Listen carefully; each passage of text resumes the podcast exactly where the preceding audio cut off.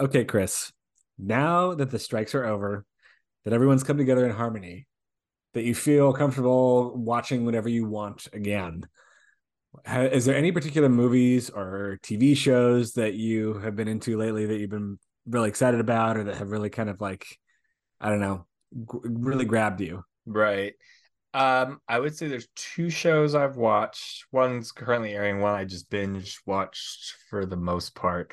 Um, uh, Mike Flanagan's House of Usher. Did you watch House- that? The Fall of House Usher. Yes, I Fall That was going to be House. one of the ones I was going to say too. Okay, excellent, good. Well, then the other one was um, uh, Gilded Age, but that's we don't have to talk about that one. Let's talk about uh, Fall of House of Usher or Fall of Usher, whatever it's called.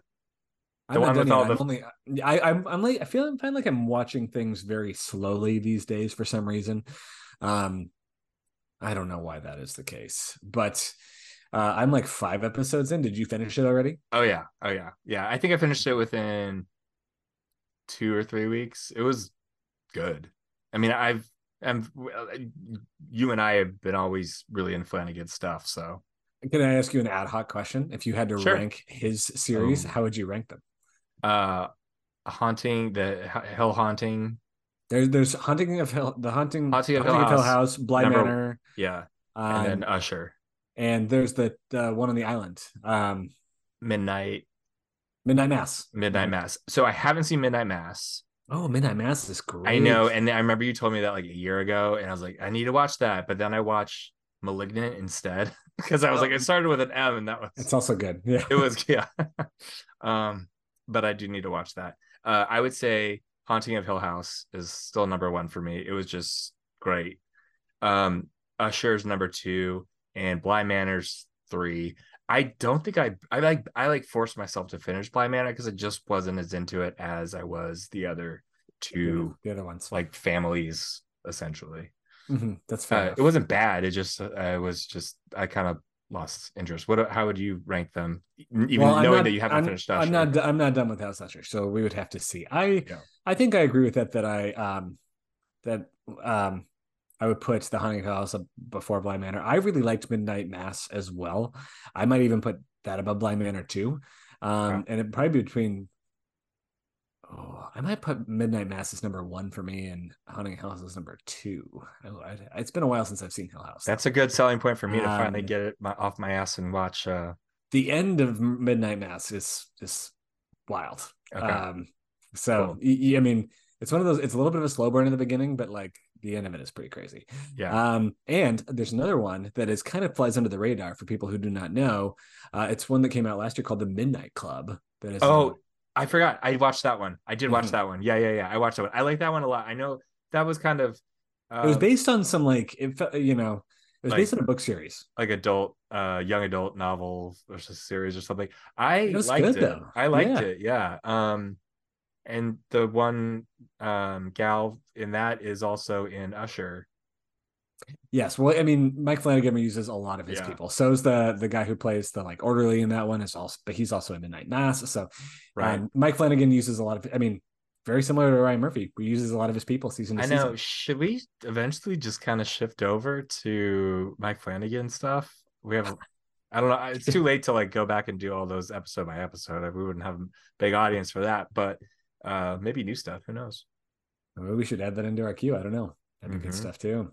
Um, I'll be Speaking curious if a lot of the folks who are watching, who watch, you know, I, I maybe I, maybe we're the only ones who watch both, but I don't think that's true because I think a lot of people were saying that they watched or were excited about House Usher coming out. Yeah. But yeah, should We'll we have to well, talk when you finish. one other it. thing one other thing i was going to say is also Mhm. a show that i got into recently that i'm not done with i'm like toward the end of season one is yellow jackets on paramount Oh, that's been recommended to me too. I, Yeah. I yeah, it's Showtime, right? i think it's showtime but uh, if you have paramount plus it's on paramount plus Okay. which i borrow a login for so you know Everyone knows now, Tyler.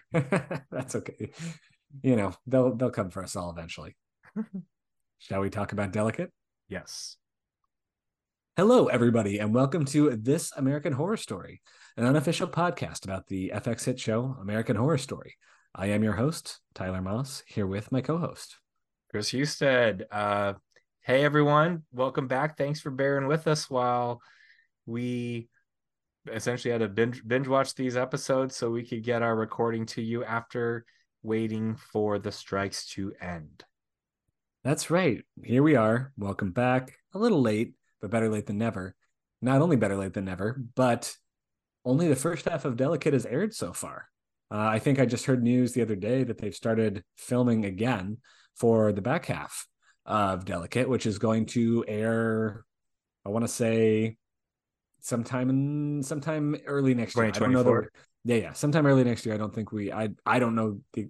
I don't know if we have an exact date yet, but maybe that's just because they just started filming again. But we're at a uh, you know it's a spot to come together to reflect. Um, you know, some of you probably were watching all along. Others of you waited and watched them all at once, kind of like we did. Uh, but because of that, Kris and I were talking about how the best way to approach this would be rather than doing our typical episode by episode breakdown of the five episodes everybody's already watched. We just figured we're going to hit them all in one foul swoop. We're going to talk about episodes one through five in this episode, a little kind of condensed versions. So that way we can all feel like we're kind of getting caught up together. And then once we're back with part two of Delicate in the new year, we'll go back to kind of our normal, you know, model of going episode by episode. So, spoiler alerts for episodes one through five. If you have not watched the first part one, which is the first five episodes, either pause and go watch it, or maybe you did watch them and you feel like you watched the same episode over and over and over because that might be a familiar uh, feeling for you too. Either way, we're covering five episodes in this episode of our podcast. That's right. That's right. Uh, before we dive in to Delicate Kris, a few a few housekeeping notes, I guess, and other things to kick us off. First one in, uh, first one is, as always, um, you can reach out to us at this American Horror Story at gmail.com. Um, assuming kind of in our off period, you know, Gmail and their, uh, you know, attempt to clean all these old email addresses people aren't using anymore. I've got like a, uh, a, a thing set up so that way this American Horror Story forwards to my personal email. Um, so I hope that they would recognize that and not just go and like delete our old This American Horror Story Gmail. Yeah, but uh, you know, if um, I don't know, if you email us and it bounces or something like that, please let us know because that's probably what happened. And of course, as always, you can uh, reach out to us at facebook.com slash this American horror story. Uh, but we're excited to be back with you. Um, I think before we talk about this particular season, Kris, and I think Delicate is coming to us as what season 12? Yeah, that's crazy. Uh, I I I happen to know that number because I was going back through our list of how we ranked episodes seasons. Oh yeah, oh, one God. through eleven. uh, at the end of last year, everyone well of the last season, everyone will remember that the last season, season eleven, was NYC. Mm-hmm. So I I'm gonna ask you. I'm going to tell you what yours is. You do not know yet. We ha- I've not shared this with you. Right. Um, but I'm going to ask you in your memory, if you had to randomly pick one through 11, what you ranked NYC at the end of last season, mm-hmm. where do you think you'd put it? I think I would put NYC as I'm just looking at the full list right now, running through my head. I don't know. It's probably somewhere in the middle. I'm gonna say six. Damn, that's exactly where you. What? Are you mm-hmm. serious? wow. You're one. Wow. I swear friend. to God, I did not look. I did. I mm-hmm. obviously do not know. Wow. Yes, you had. I'll go back to. I'll I'll go back to front. Yeah. You had Apocalypse as number 11 mm-hmm. Freak Show is number ten. Double features number nine and then uh, you, you typically give kind of a complaint about the fact that we can't break up double feature yeah. in two separate seasons. I was just gonna say that. I was just gonna say that. Red Tide was wonderful for the most part until the end, and Death Valley was just what was that? Mm-hmm. You've got Cult at number eight, Hotel at number seven, NYC at number six. Uh, let's see, Coven at five, 84 at four, Roanoke at three, Murder House at two, Asylum at one. I that's interesting to hear that. I think um because 1984 that's pretty high. Um and I remember enjoying it a lot. It makes me want to go re- go back and rewatch it. Yeah. To I remember mean, why I liked it so much cuz it was I mean, one of those seasons where we had almost been kind of like asking for the summer camp Yeah. I mean, look, you know, Yeah. that's that's right up your alley. Yeah, You know, so I, I think there's probably even nostalgically, yeah, you know, there's a lot of uh, positive memories associated with that for you. Hmm. What were where what did you put NYC as? I had NYC. Oh, let's see, a step behind you at number seven. Okay, uh, but my list is slightly different. I have at last my last one is Cult. Mm-hmm. Uh, at 11, Apocalypse at 10, 84 at 9, mm. Freak Show at 8, NYC at 7, Hotel at 6, Covenant five, double feature at four. I think I give it a little bit more because I like Red Tide so much. I think I give it a little bit more um, leeway on Death Valley. They did have more uh, episodes. Mm-hmm. Roanoke at three, Asylum two, and of course Murder House at number one.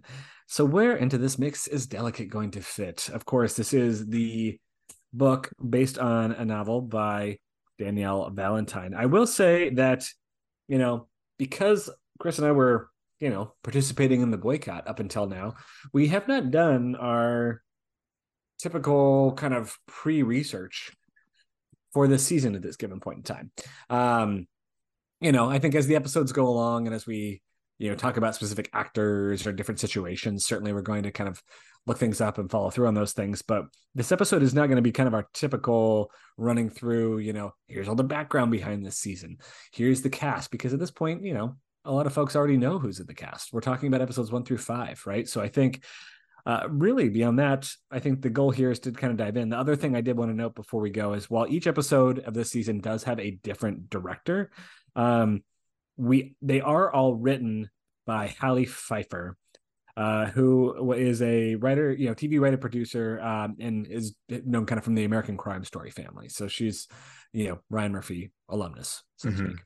which makes sense. Yep. Which is Mhm. and and something that we had kind of thought might be a good idea for for the show to have kind of a solid showrunner writing most of it as opposed to people hopping in and out and writing just to mix it up. Um, we'll see if how successful we think that is. It's really interesting. It does make me wonder, and this is probably something we should look into, uh, is whether or not that had anything to do with the writer strike to have just like one person do it, or whether you know they were just trying to experiment with something new and have a single person be consistent throughout episode to episode. Which you know that's something to be admired there as well. The other thing I will say is that um, you know, it's interesting that this is the first season of American Horror Story that's based on a book. Now, neither you or I, we both avoided reading the book because we didn't want to have spoilers. Um, there's probably some of you who who did read the book who are listening. So I'll be curious. I, I kind of would. I I think it would be kind of fun as we go from episode to episode for people who have read the book to chime in either through Yeah. email or through Facebook to let us know like this is different in the book. This is, you know, uh, it's always fun to kind of catch those discrepancies. Yeah. And a lot of my decision on that, or thinking about that, what one is this is like you said, this is the first time an American Horror Story has adapted another piece of work into its uh, um uh screenplay. Mhm. And two is do you remember back when like Game of Thrones was airing? There were there were like there's blogs and there were podcasts. There was one for people who have not read the books, and there's one for people who had read the books. I would always read both because I liked spoilers, but seeing how people appreciate it who didn't know the source material was kind of special and different than people who are like expecting and anticipating certain moments or beats to happen in the story. So I like the idea of, of us going into this just not knowing, you know, what happens in delicate condition the book. yeah we're we're we're blind right uh, in this particular way uh, before we talk about episode one called multiply thy pain which aired back on september 21st uh, kris what are you drinking this evening I have two drinks. I am drinking a uh, hard cider, a cold one. Uh, it's a semi-dry one. I like I prefer them dry. I also poured myself a pretty hefty uh, Four Roses. Um, accidentally, the the bottle was almost empty, so I just filled it up while I wasn't looking, or you know, not really paying attention. And then I poured. I was like, well, this this can't really go back in the bottle. So I I don't think I'll finish it. I have to go to a holiday party tomorrow night. I can't be. And I have to work tomorrow. So anyway, what are you drinking? i thought maybe you were just like well we have to talk about five episodes so i, I have know. to have something that's going to last me i'm just drinking a glass of red wine it's uh, a red blend it's Lovely. you know appropriate for the season uh, i don't know about anybody else but here in the northeast we had bit of a snow this morning it didn't really stick too much but a little bit on my car to begin the day so you know starting to get into uh, that time of year Absolutely. Mm-hmm.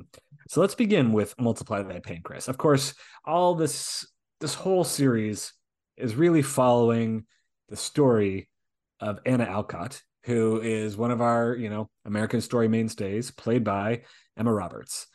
Um, I don't know. When you heard, just to kick things off, when you heard that Emma was coming back, that she was going to play this kind of role, what was your immediate reaction? Um, you know, welcome back because she's been um popping into American Horror Story uh, ever since Freak Show, I believe, and I think Coven. right. Coven. Oh yeah, Coven. Sorry, Freak Show came after Coven. You're right. Since Coven, so it's you know like familiar territory. I'm I was excited to see her play also somewhat seemingly a different character based off of what I saw in the trailer. Um, not you know Madison Montgomery, but someone who's a little more uh, reserved and uh, kind, maybe gentle, not as not as uh, curt or mean or or uh, not but not bossy's not the right word. Um, rude. let's just let's just be let's um Yeah, let's, let's funny. it it is. Let's call it what it is. Yeah. Right. she has a lot This- of zingers, but this one, yeah. So I was excited to see what she would do this character. Right. What about you?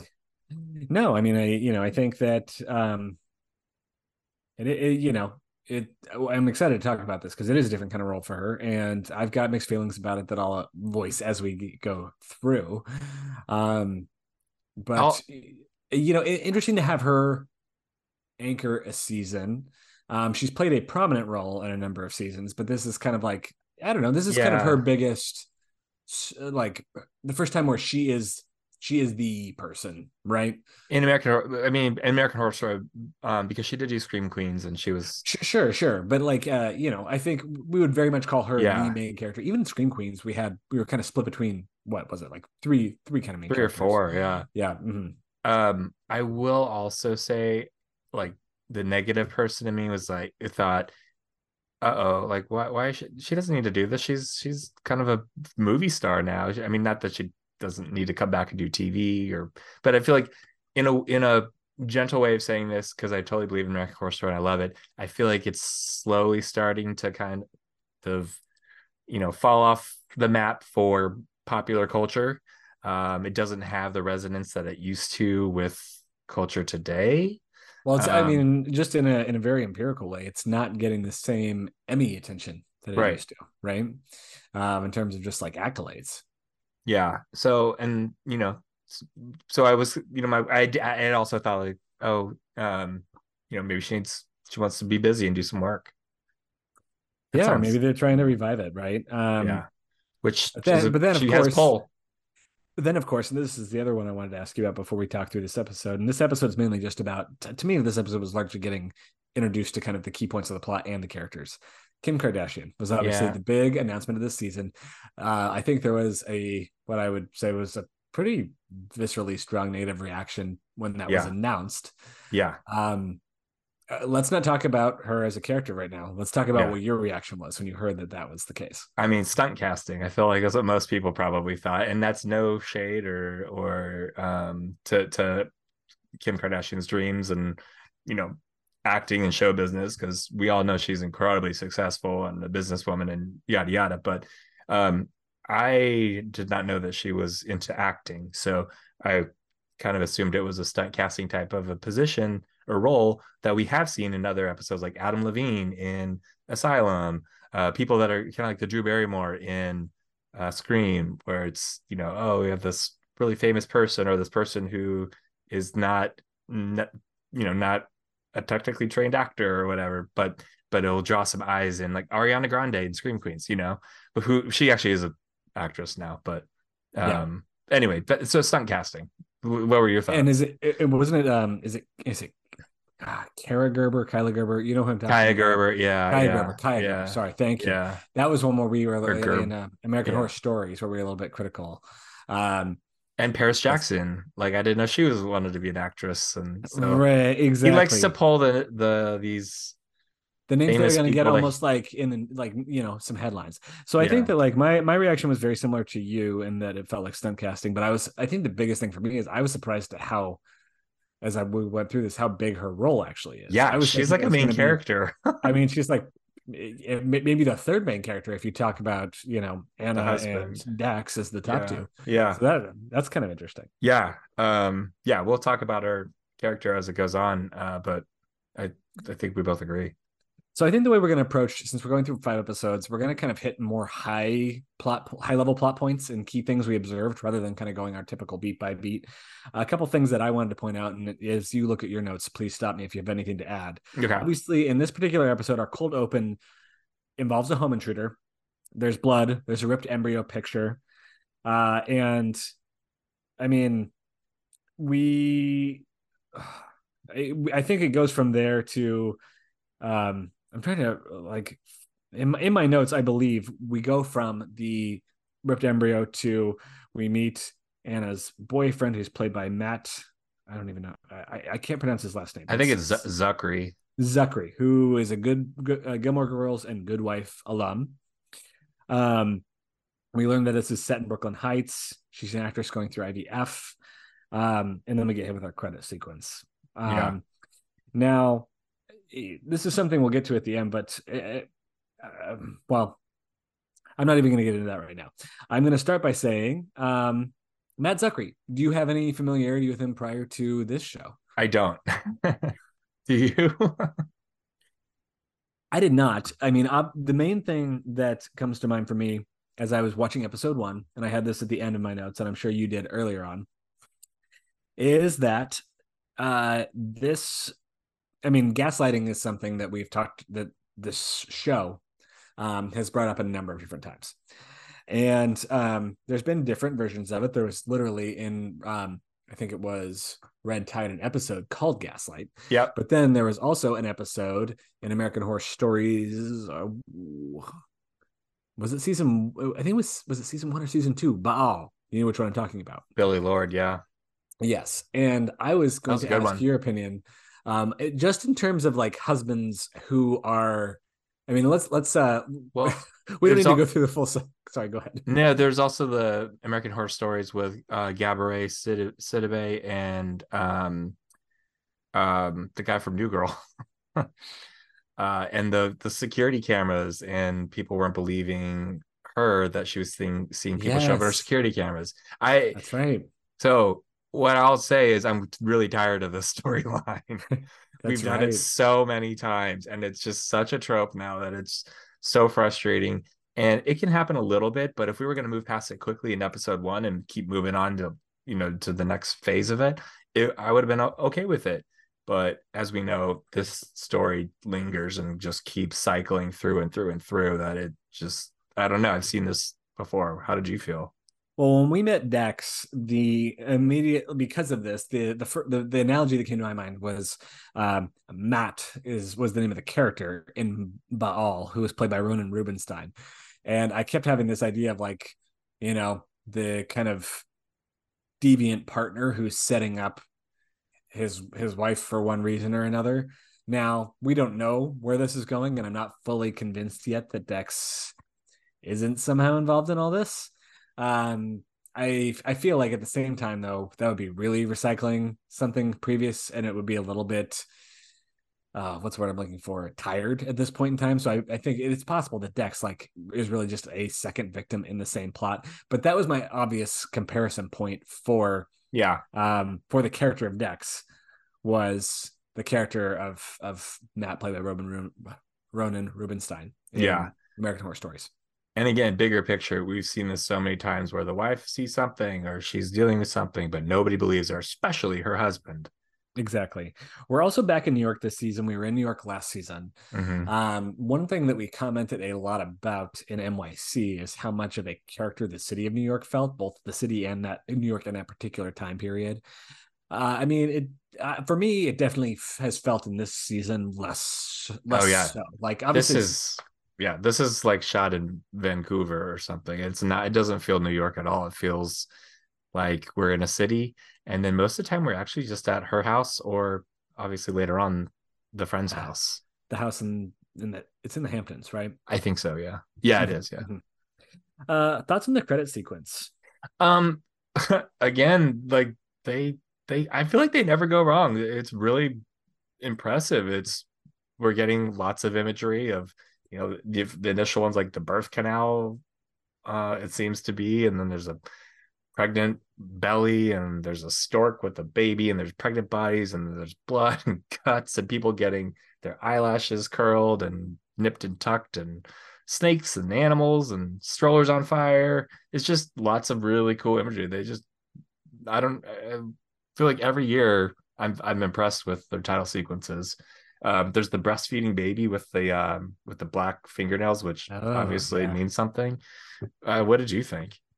I really liked this credit sequence, yeah. and I actually think there was even a deeper level of sophistication to it because mm-hmm. it was really juxtaposing this imagery of motherhood with kind of this imagery of womanhood and mm-hmm. beauty and stuff like that, and kind of I don't know, the interplay of those things and the contrast of those things. Absolutely. And, you know, we'll talk about this as we go through the season, but that's clearly a theme specific with Anna that surfaces over and over again as she's having to deal with kind of this um, push and pull between being asked to be this beautiful actress and work really hard to, you know, win all these awards and stuff while also dealing with being or wanting to be, uh, mm-hmm. you know, a mother.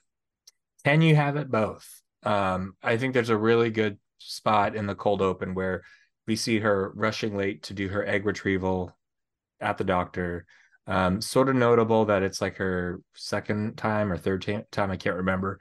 Um, but she forgets that you're supposed to be there an hour before your appointment but then she also stops on the way as she's rushing to get there to take a picture of her billboard so it's the push and yeah. pull of like mm-hmm. you know she wants this but she also wants this and they're just hap- happening it frames it at the beginning coinciding mm-hmm. yeah at the same time it does um, we also very quickly after this uh, get our first glimpse of Denis O'Hare as the you know best IVF doctor in all of New York. Yeah, um, yeah. A, a very, I mean, you know, we love Denis O'Hara in all his many yeah. forms. I will say that this is another really entertaining one with all the He's side great. comments and kind of the passive aggression.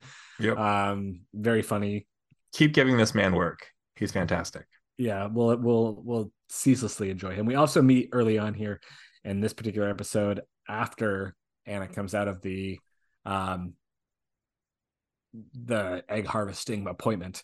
Uh Miss Preacher, mm-hmm. who's played by Tony Award winner Julie White.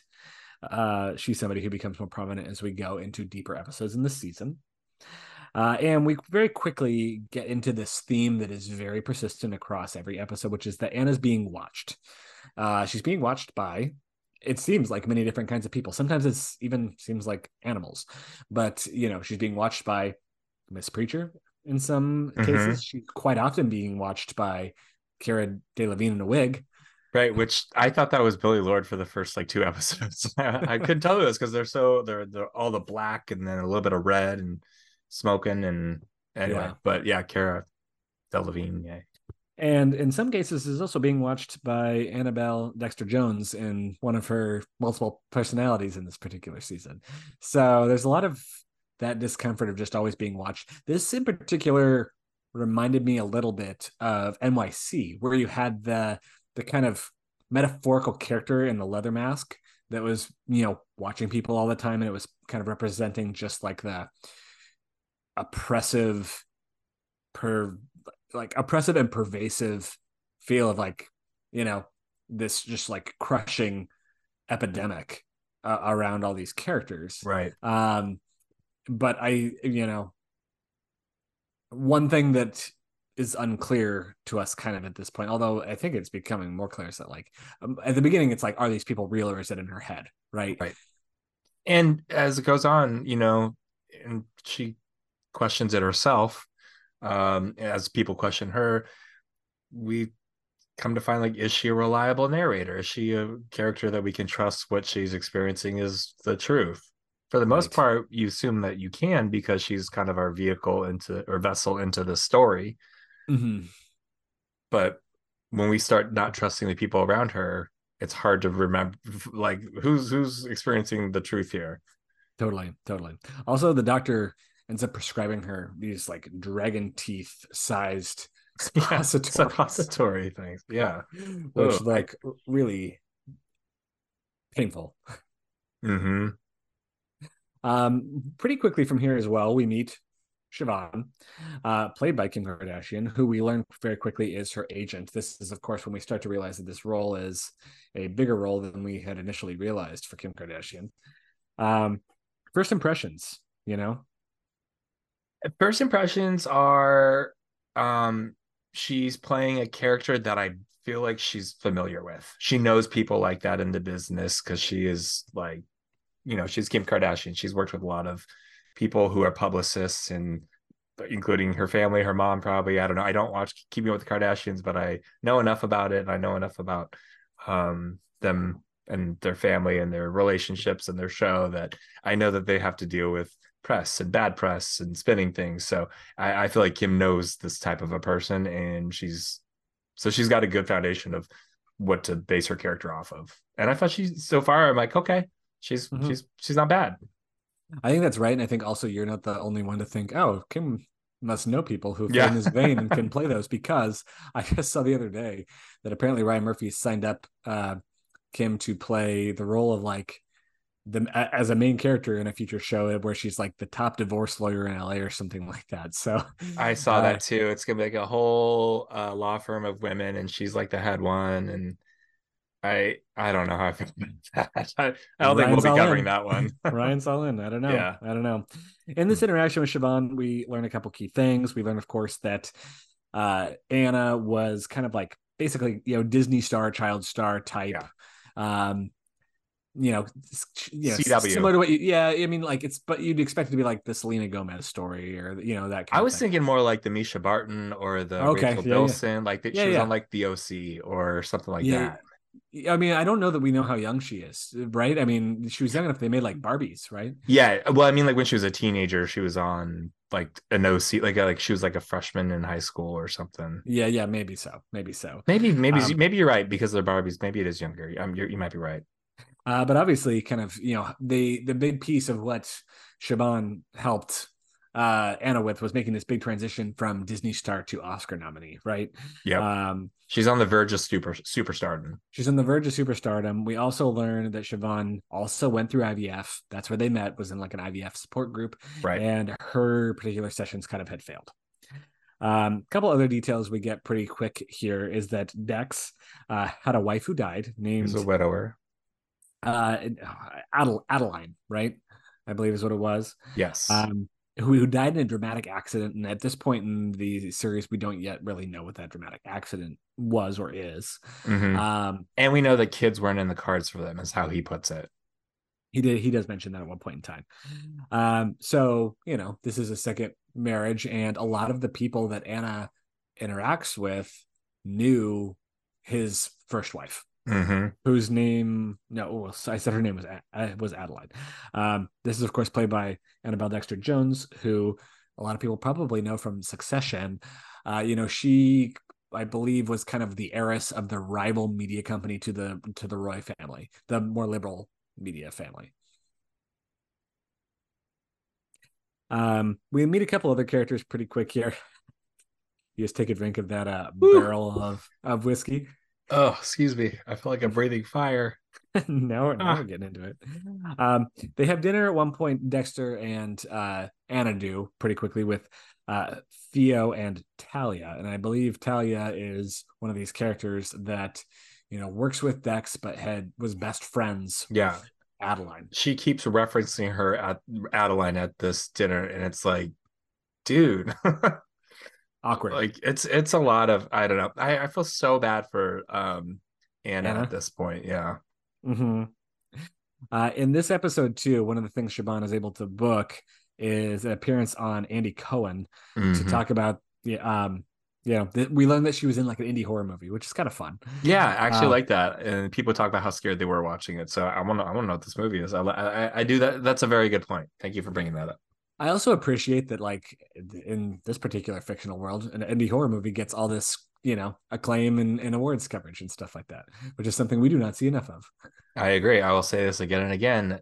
Toni Collette deserved an Oscar for Hereditary. She was phenomenal acting in that film that shows so much grief. You've been so very good. consistent on that. Mm-hmm, mm-hmm, mm-hmm. Uh, but of course, when she's on Andy Cohen, she sees Miss Preacher in the audience, and again, this is kind of like the visions of people watching her throughout the whole time. Um, we also start to see, you know, I, I, mentioned previously how there's like these Barbie dolls of her from her period, in time in a show. They keep showing up in random places. It's mm-hmm. going to be, we're going to see this as persistent across episodes. Um, so we're we're going to be dealing with dolls showing up and these kind of disappearing people that she glimpses out the window or in the corner. I think Cara Delevingne pops up again in her wig. Um, we also learned about uh, this is back from dinner with um, Dex and with uh, Talia, but we learn about this new artist that Dex is backing, whose name is Sonia, who is referenced pretty quickly that Sonia is almost I you know very looks very very similar to uh, Adeline. Adeline. In fact, it's played by the same actress, of course. Right. Um, so I believe eh, they go to. Well, uh, let's see. Well, first of all, so her art is all about fertility, is something we learned. So she uses her menstruation to create art. Right. So her art is all about. I mean, there obviously there's it's kind of something to that, right? That her art all happens to be about fertility in the midst of Anna's IVF. Mm-hmm. So these are all kind of we're starting to get the puzzle pieces of you know some kind of things happening here, but we don't really get the full picture yet. Um, but Anna has the embryo transfer. She has these disturbing visions as she kind of goes under, and you know has this moment where um, she wakes up in the bed. There's the person in the hood behind her, and there's kind of uh, in written in lipstick on the mirror is "Don't do it, Anna," which we don't know what that really means at this point in time. It's it feels very much like a red rum style yep. written on the mirror kind of homage. Um, and that's the end of this episode. You know, um, uh, in some ways it feels like a lot happened, but as I kind of review my notes, I feel like we also kind of summed up the main points relatively quickly. I know the only other thing that I would have added plot point is when she's in the bathroom at the restaurant, she sees some shoes in there. Shoes, yeah. That are like mm-hmm. green shoes that are important for later on. And there's a few things here or there, like um, like they find a spider on her head, or uh, she pulls like a long hair out, like just like little horror things that we don't know what they actually mean are happening yeah. in the middle of all this. Um, I I I will say I I did like this episode. I was interested. I was like, okay, all right.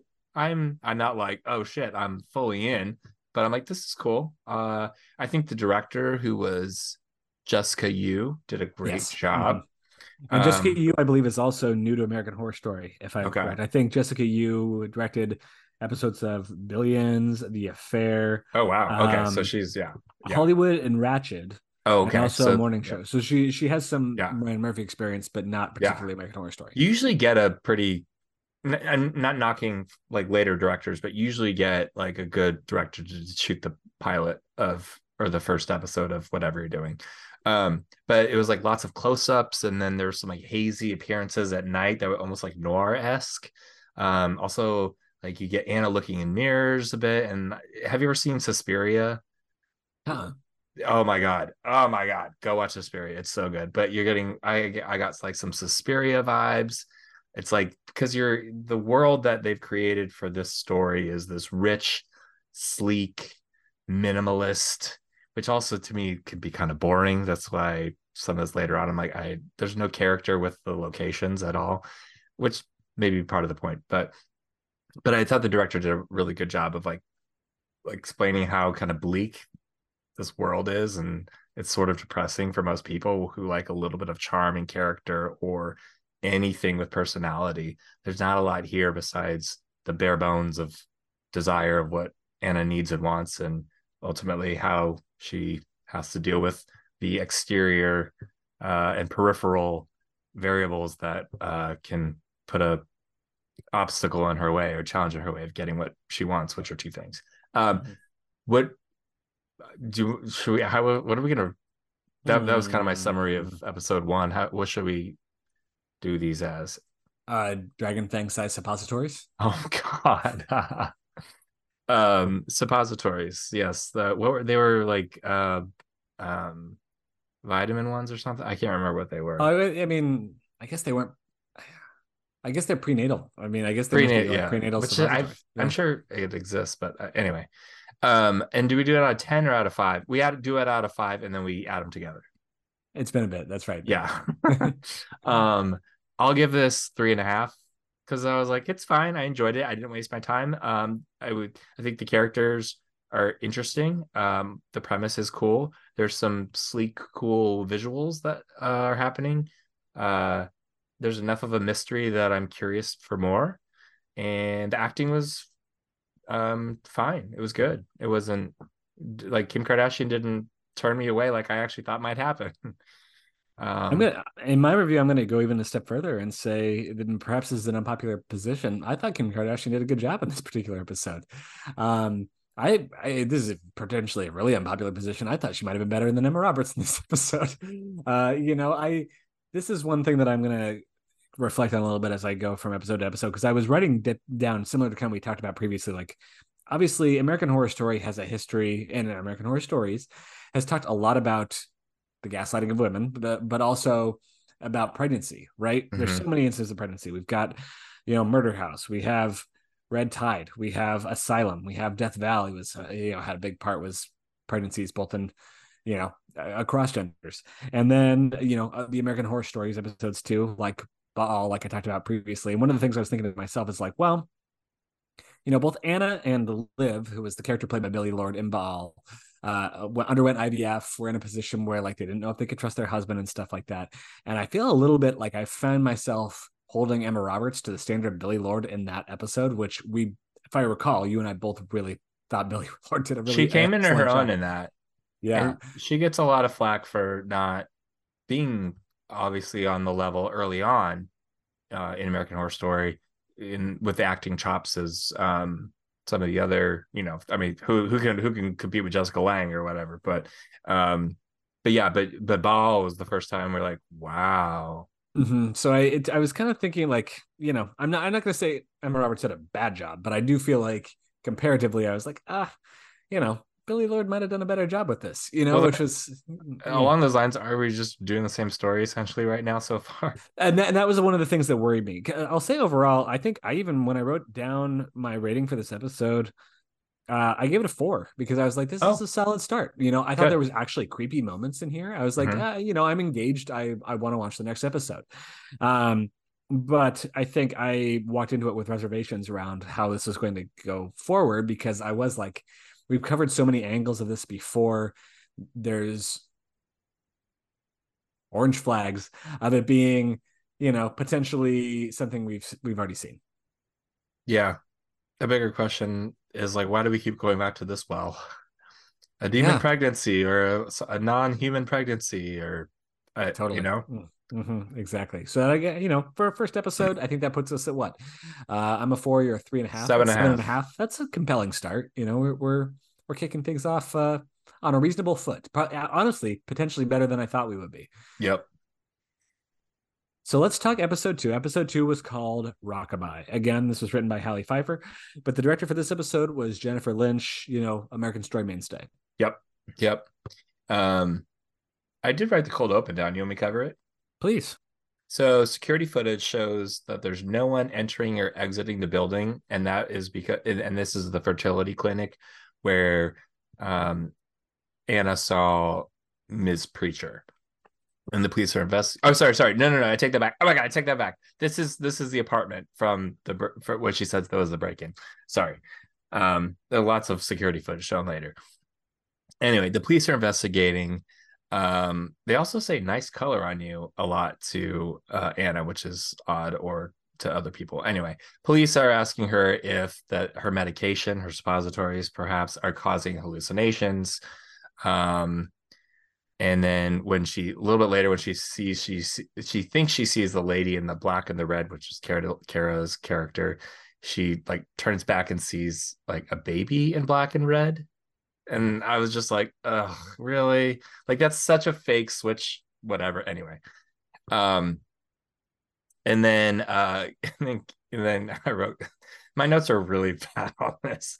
I wrote Kim K is not bad but she's not good. She's sort of one dimensional and I was like, now she's kind of being a a not asshole, a, a jerk. Yeah, telling Anna that she will find her an application for Costco if she doesn't go to um the Gotham but, Awards, whatever it is. Yeah, the Gotham Awards.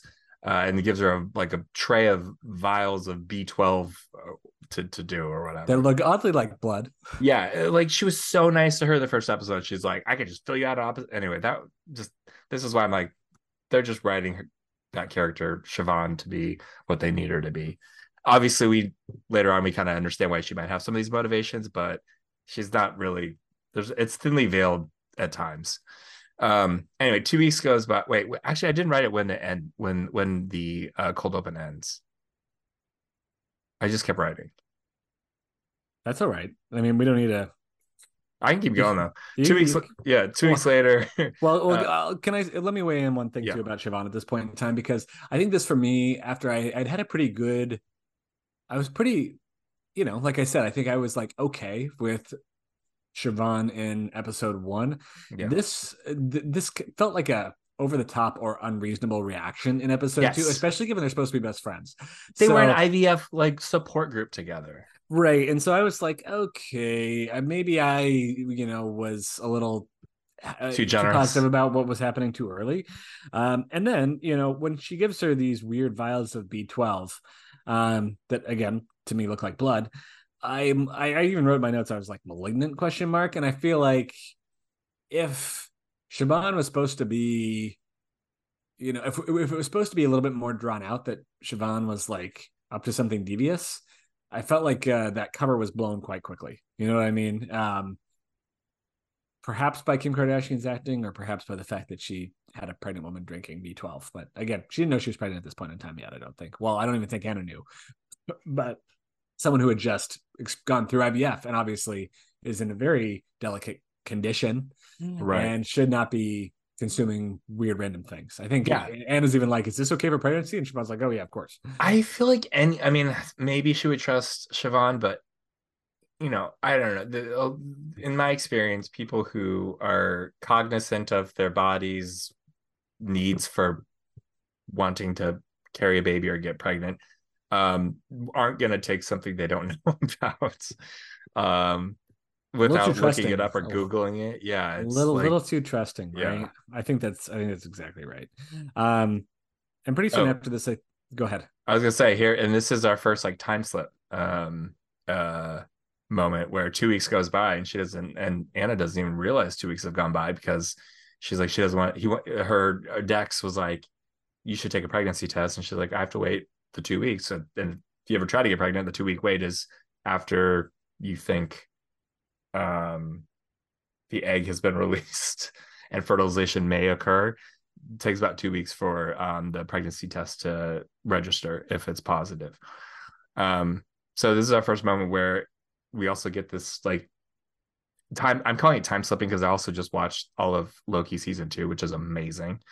Um, and he time slips into different eras and and times, but uh, it's she doesn't realize it anyway. The pregnancy test is positive, and then Dex takes a call from Sonia and walks away. Like he's like, "Oh, I got to take this." He sucks. He's horrible. But um Siobhan's excited and Siobhan gets her Madonna's dress to try on uh like a vintage authentic the original dress that Madonna wore to the 91 VMAs or something like that. I can't remember which awards it was. Uh and they try it on and then it's great. They're having a moment, they're besties again. And she Siobhan's excited for um Anna that she's pregnant. But then the mirror that had the like don't do it uh shatters hmm That's right. Um, you know, I this is also kind of in this initial reaction from Kim K is when we start to get kind of our uh, our tension between really Dr. Hill, who Denis O'Hare's character, and Siobhan, who are kind of like the opposite ends of the job versus baby spectrum, right? Throughout the series, uh, so from what we've seen so far, Dr. Hill's like, you can't do this thing, you can't undergo stress. You have to be, if you want to have this baby, you really need to do nothing. And uh, meanwhile, Siobhan's like, I'm going to get you a Costco application if you don't go to the Gotham Awards. Um, right So they kind of Um, manifest the metaphorical tension between career and motherhood. This is also right when they start taking a lot of jabs and making a lot of age jokes about anna even though she's like and even though she's like 35, right? Or something like I that. Or is think- it even? i don't know i mean i i, I don't know if they ever say her age exactly but uh, emma roberts is 32 i believe because she meets the her rival on the on the red carpet who's, who's like a child. Yeah. who- yeah, who's like a you know 20 22 year old or something. I'm not sure how Babette, I think her name is.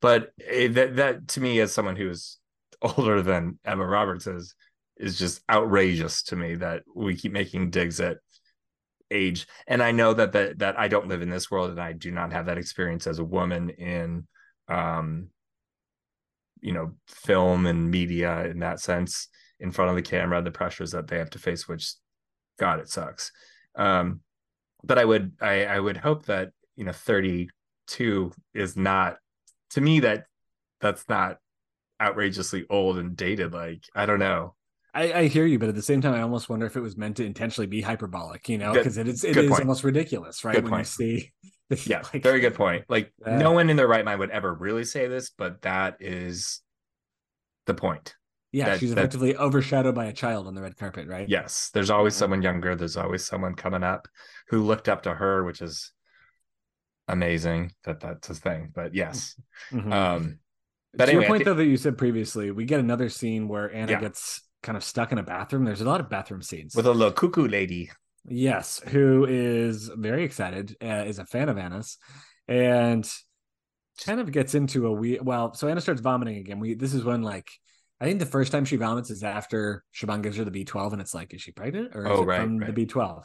And now we know she's pregnant. and She's vomiting again, but you know She's also just picking being at this thing on her- she's yeah. also picking on the thing on her chin that we'll see over and over and over yeah so So the woman tries to hold her hair back. Right, right. The woman tries to like hold her hair back when she's like vomiting and stuff. She doesn't like her being that close, ends up pushing her, and she like basically hits her head against the vanity mhm. and apparently just seems to be bleeding out on the floor. Um, and meanwhile, Zachary Quinto is presenting uh, Anna's category, uh, you know, and, and trying to announce the winner. Um, and Anna just is like, someone's like, Anna, they're announcing your award. She's like, don't come in. And goes out the other door. I do have to say that, like, at this point, I was like, she's kind of a monster to like just leave this person here. And this is, we see, you know, as the episodes go on, we start to see Anna's not as like wholesome and I don't know, um, what's what I'm looking for, innocent as, you know, you, she kind of feels in episode one. she she's supposed to be like layered and obviously she wants certain things as we know like she's driven by two goals right now that are you know winning and achieving her career which all actors and actresses mostly want and having the child but she's also has this whole like world swirling around her that's just screwing with her mind and what's reality and what's not Yeah. It's, and Um, then, uh, you know, she gets, she wins the award and then goes up and does like yeah vomits vomits black black, goo. tar and which again this is one of those things where it's not clear to us whether or not she she actually vomits some i don't know that we actually know if she vomits something nasty and black or she just vomits and she's having kind of a hallucination because they right? reference that she vomits like later and that's like her pr mess that she has to clean up um real quick side uh the woman who plays the crazed fan in the bathroom is also in gilded age she plays she? mrs fish anyway no one's going to care about that two people who listen to this might be like oh that's her um but uh, th- this is also just again like we have no idea if we can trust what she sees at this point uh which is fine and frustrating well because we realize you know i think she comes to after vomiting and passing out and there's no sign of the woman in the bathroom there's no sign Right. of the blood there's no sign of uh any any kind of interaction with somebody in there at all and so She gets this is pulled away again by where it feels the- like an unreliable narrator thing. We're not sure what's real. Um, and she has a PR problem to deal with. So they decide to go stay at Talia's house, who's Dex's financier. I mean, the one, yeah, uh, the one she went to dinner with in episode one, um, who knew Ad, Ad, Adeline, Adeline quite well. Mhm, mhm. Um, and she lives in this, or doesn't live. She has like this, um, I want to say like holiday house in the Hamptons that, um, is like all glass windows. And Dex makes a very cliche joke about people who live in glass houses. But I think we also learned that, um, Talia like uh was uh, the like uh sold a sold a very successful startup at the age of 28 or something like that he said and then was a very successful VC or something so she's Yeah. she's rolling in dough you know yeah yeah um but in in that house is where she first sees the photo in the drawer um of Dex and Adeline and Talia and Theo, I believe, which just happens to randomly be in the silverware drawer. Which Yep. I think uh, it- it's kind of insinuated that like Anna's wondering, like, did Talia put this here intentionally, or you know what I mean? Yeah. This is where if you start getting the vibes that things are maybe being planted, they're messing with her psyche, they want her to break in some form, or but we don't know who they are, or if she's just being delusional. You know, it's it's unclear. Exactly. Exactly. But anyway, while she's there, she goes and gets yoga done, or she goes to yoga and has, you know, pains. And she's the security guy, like the the supermodel guy, takes her to the hospital, uh, and boom, her nurse is Cara Delevingne, Nurse Ivy. Nurse Is that, Ivy. is that how you say it? De Lavigne? I don't know. I think so. I should know this. I look. I, I looked this up every like I don't know every year or so because like how do you say that? Not that she Oh, comes I've into my mind that Delavigne. often. Mhm. Yeah, maybe it's Delavigne. Yeah, Delavigne sounds right. Um, Doesn't have a lot of bread. No, not a lot of bedside manner from her either. no, she's odd, and and I didn't know that she was the person that we'd seen in the black and red also um, prior to this. I thought this was the first time of us seeing Cara's character, Ivy. Um, but anyway, she's worried about uh, Anna's worried about the baby. Um, gives her uh, says she's twelve weeks, which is crazy. Um, and then gives her transvaginal uh, ultrasound, which is not. I'm pretty sure that's not what you do at twelve weeks. Uh, but because we do that, we get um, horrible bedside manner and leaving the bloody wand, uh, like sitting there, and then she just bails. Uh, says, "I'm gonna go get the doctor." Never, we don't see her. Then later on, we find out that um, there's no nurse named Ivy at that hospital. Didn't actually work there. And of course, we have this disturbing scene where uh, Anna has a apparent miscarriage on the toilet, which I Yeah. mean, is, is, is that that was kind of, I mean, that I'll say Emma Roberts um, pulls on heartstrings there. That was that Yeah. was hard to watch. Who she is a mother herself. Not that, that Mhm. I mean, she's a great actress, but um, also her husband De- Dex sucks. He's awful. He's always gone. He's not around. Clearly, I'm suspicious of him at this point. I agree with that. I was very suspicious of him. He like he he seems very uh insincere in his concern about her because he's like, Oh, I'm so worried about you, but also I'm gonna Go see Sonia about art. Yeah. Yeah. Um the other yeah, yeah. I, I mean that's that's a piece of this. I think we're suspicious at this point of Talia, who I should also mention is also a uh, alumni from Succession as well. In addition Oh. to Dexter Jones, she played the character Jess Jordan, who I want to say I don't even remember who that character was. Um, Kendall Roy's assistant. That's right. So, you know, um, I thought she actually is really a good actress too. I've been I was impressed by Yeah. her between episodes one and two. Um, yeah, so I don't know. Uh, Is in terms of summing up this particular episode, I can go first on this one. Yep. Um, yeah, I thought, I thought it ended stronger than it started. Um, I like I thought that like the, the hospital scene was kind of like fucked up and it was kind of powerful. Um, I wasn't a huge fan of the Gotham Awards piece and like the the thing like her memories of things happening that didn't actually happen. I I didn't love either.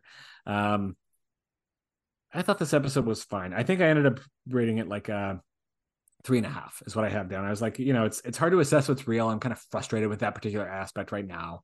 Um, I'm still, you know, ready to see to watch the epi- next episode and see what's happening. But that's that's that's kind of where I'm feeling after this one. How about you? Yeah, I would say the two other things that stood out to me.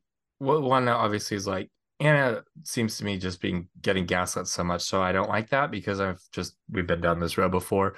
Like her husband also like is allowing her to get drugged with medication, even though she didn't want it after the Gotham Awards when she was like passed out on the gurney. Um, and she doesn't want it because she's pregnant, which is weird that she doesn't want that, but she took the stuff she doesn't know what it is. Um, and then they do reference this is something that was in the news actually when this came out, and I, now I know what it meant. Um, they referenced Olivia Wilde in it and how she turned the tables and used sexism to not talk about her onset relationship with Harry Styles, which was quite the gossip and the drama, and still like, you know, it's not cool because even though g- the woman and the man are kind of reversed in the gen in the gender um uh roles that are typical of a director and the actress it's still someone who has power over someone else anyway.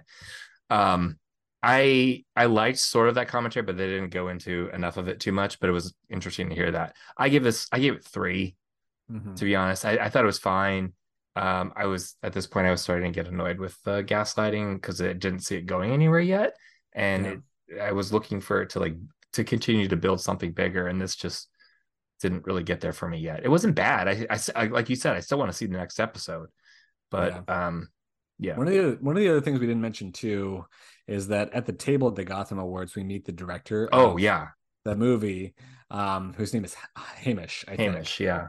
Um, and there's already kind of like a weird um I don't know, like both Siobhan and Anna seem to be like very dismissive and almost antagonistic toward Hamish. Now, I think we know a little bit, we understand more later about Siobhan's weird relationship with him, but it's like kind of unclear why Anna's.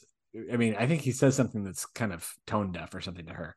So maybe that's like supposed to indicate that he did a lot of that. But also, I mean, it, it's not really clear like why she has such negative feelings toward him. I mean, they're I think the movie's called The Auteur or something like that, isn't it? And this movie that was supposed to be some weird indie project is, you know, has blown up to this big thing. You think, I don't know. It, it was, uh, yeah. the dynamic's a little odd there. Yeah. Neither of the ladies seem to like him. No, they don't. Um, which who knows? Maybe that's supposed to be indicative of also some kind of past past behavior. Yeah. Um, that actor is his name's Dominic Burgess. He's been in shows like it's Always Sunny in Philadelphia, apparently, but also Feud, the Bette Jones story. So, um, so that gives us six and a half for that episode. That gives us six and a half for that episode. That episode was called Rockabye. We moved from there into episode three, When the Bough Breaks. This is also directed by Jennifer Lynch. We're going from Rockabye to When the Bough Breaks. So, uh, we're, or I don't know if we're just going to keep. At that point, we could just keep going through lyrics to maybe yeah. the next episode should be called "The Baby Will Fall." Um, we do you want to walk through the cold open this one? Sure. I actually do. I did mark where this one ended. Uh, Anna's it's a dream sequence. She's dancing with the baby in the meadow with flowers, but then all of a sudden the baby disappears and her dress starts like from the bottom starts kind of turning like blood red and she's covered in flies. Um, does she like wakes up from it? she thinks that the police are not going to believe her anymore. This is also coming off the back of learning that Ivy doesn't work at that hospital. There's no one named Ivy there. About so the police aren't going to believe her because a the apartment stalker and now the nurse that doesn't exist. Um, in my in my at this point, my thoughts are like Anna sometimes seems like she wants a baby, but I I still don't really know what her motivation is on why she really wants one. She seems like she's very focused on it, but we don't have any backstory at this point of like like you know I don't want to be cliche, but like all women are mothers. You know, that's not true. So like, it's good to know. At some point, and I don't remember if it's this episode or not, so I'm getting ahead. Yeah, I think Dex. Oh well, is this the episode with Dex's mother? is that the next one? Maybe I'll hold that till we get there. Okay, right, continue on. Okay. Um. Uh. Anyway, Anna runs into Preach, and um, but then she has like a time slip moment again. um. At this point, I'm like, why didn't you just ask Preach like what like what do you want or Preacher? Sorry well, yeah. is it preacher or preach? Preacher. Preacher. Uh, um. I, anyway, why don't you ask her what she wants? Anyway, um, and uh, Dex, of course, doesn't believe her again on certain things. And I this is where I actually wrote Dex reminds me of Harry Gardner from Red Tide, which was Finn Wittrock's character. Uh, yeah. when his wife started, you know, devolving into whatever the creatures were.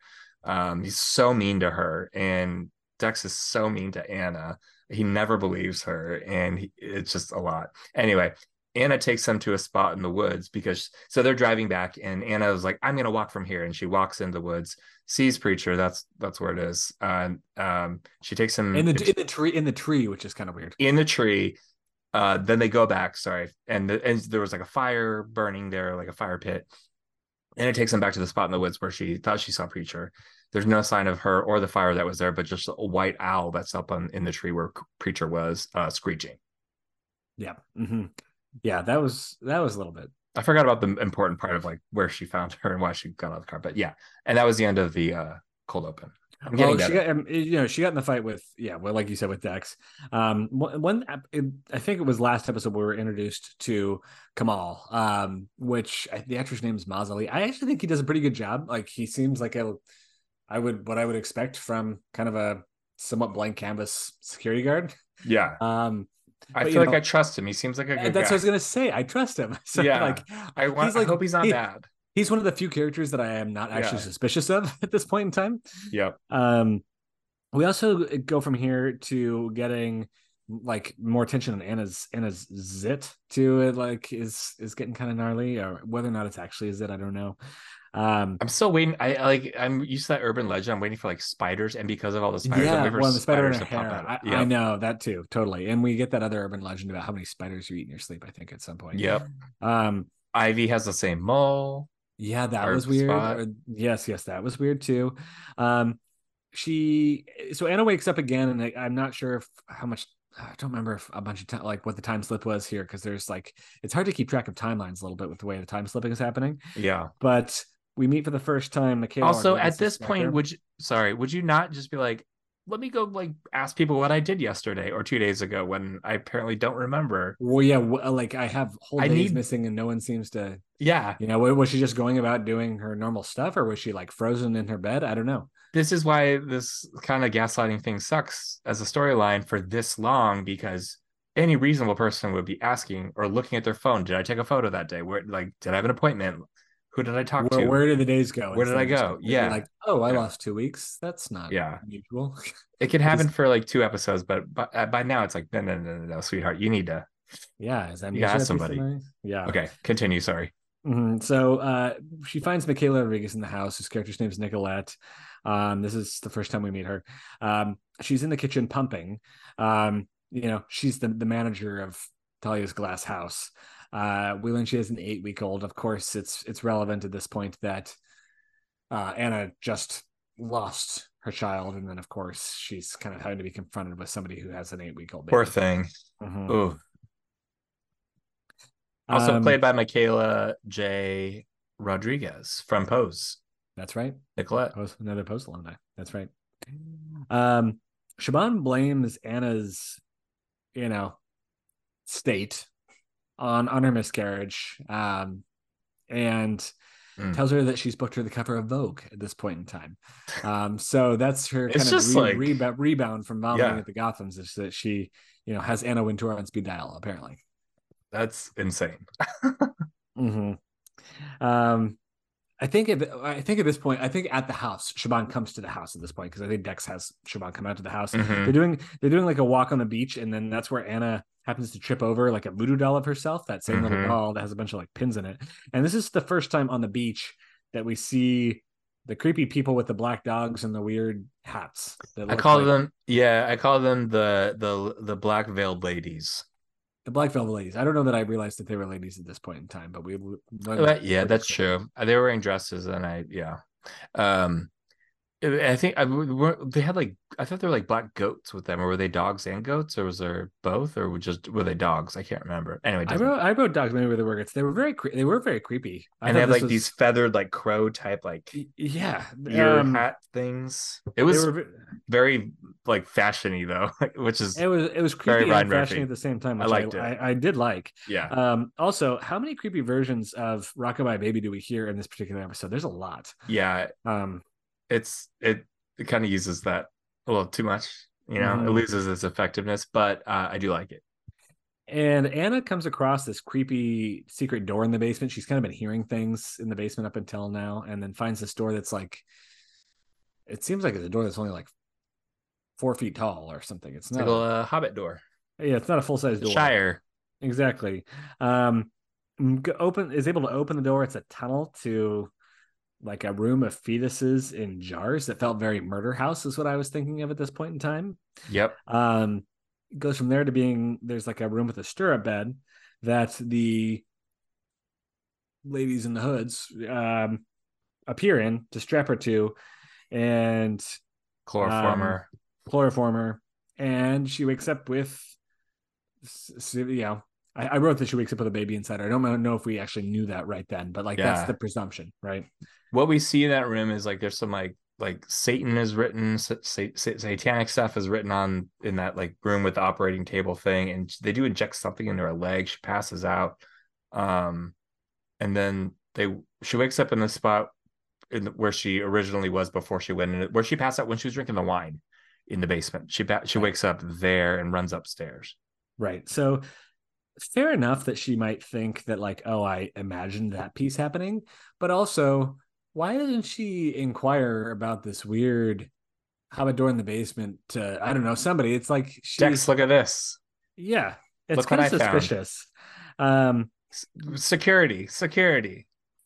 well, right. Come look at Uh, this. Yeah, um, yeah. Like at least Kamal would listen to her, right? But she then starts to experience pregnancy symptoms, um, including like bleeding teeth is one of the ones, and you know we learn she learns that from Dr. Hill that like oh well pregnancy symptoms could be something that you continue to experience post miscarriage. Um, but you know i think anna at this point is thinking oh maybe there's i'm, I'm feeling something inside of me this feels like more than just kind of hallucinations of, of the baby um, on the way home um, she really see this was a like a kind of a weird thing that i didn't know fully what it meant she sees sonia the artist weirdly standing on the street staring at her in the car as if she knew she was going to be there Mm. and and then Anna like hops out, and then Sonia get, just gives her a weird look until Dex happens to come by and grab her and not see Anna going. That was Yeah. all incredibly odd interaction, and then Anna never really like. Uh, I don't know. It, it was creepy as hell, but like I don't, I didn't know what to make of that. I don't know if Anna thought that she was like hallucinating it again or what was supposed to be up at that point in time. Yeah, no, that that um is uh um, no, this is not that episode. Okay. Um yes, it was interesting though, because it was just reminding us that they're there and it's also feeding in into her insecurity about Dex having an affair with Sonia, who Yes. was like Adeline. Um and now that she's quote unquote pregnant and she's feeling the baby move, hormonal things may be happening as well. So it's like what's actually reality? Um, but it was Again. it was interesting because again, another reason to not trust Dex or the lookalike to Adeline, Sonia.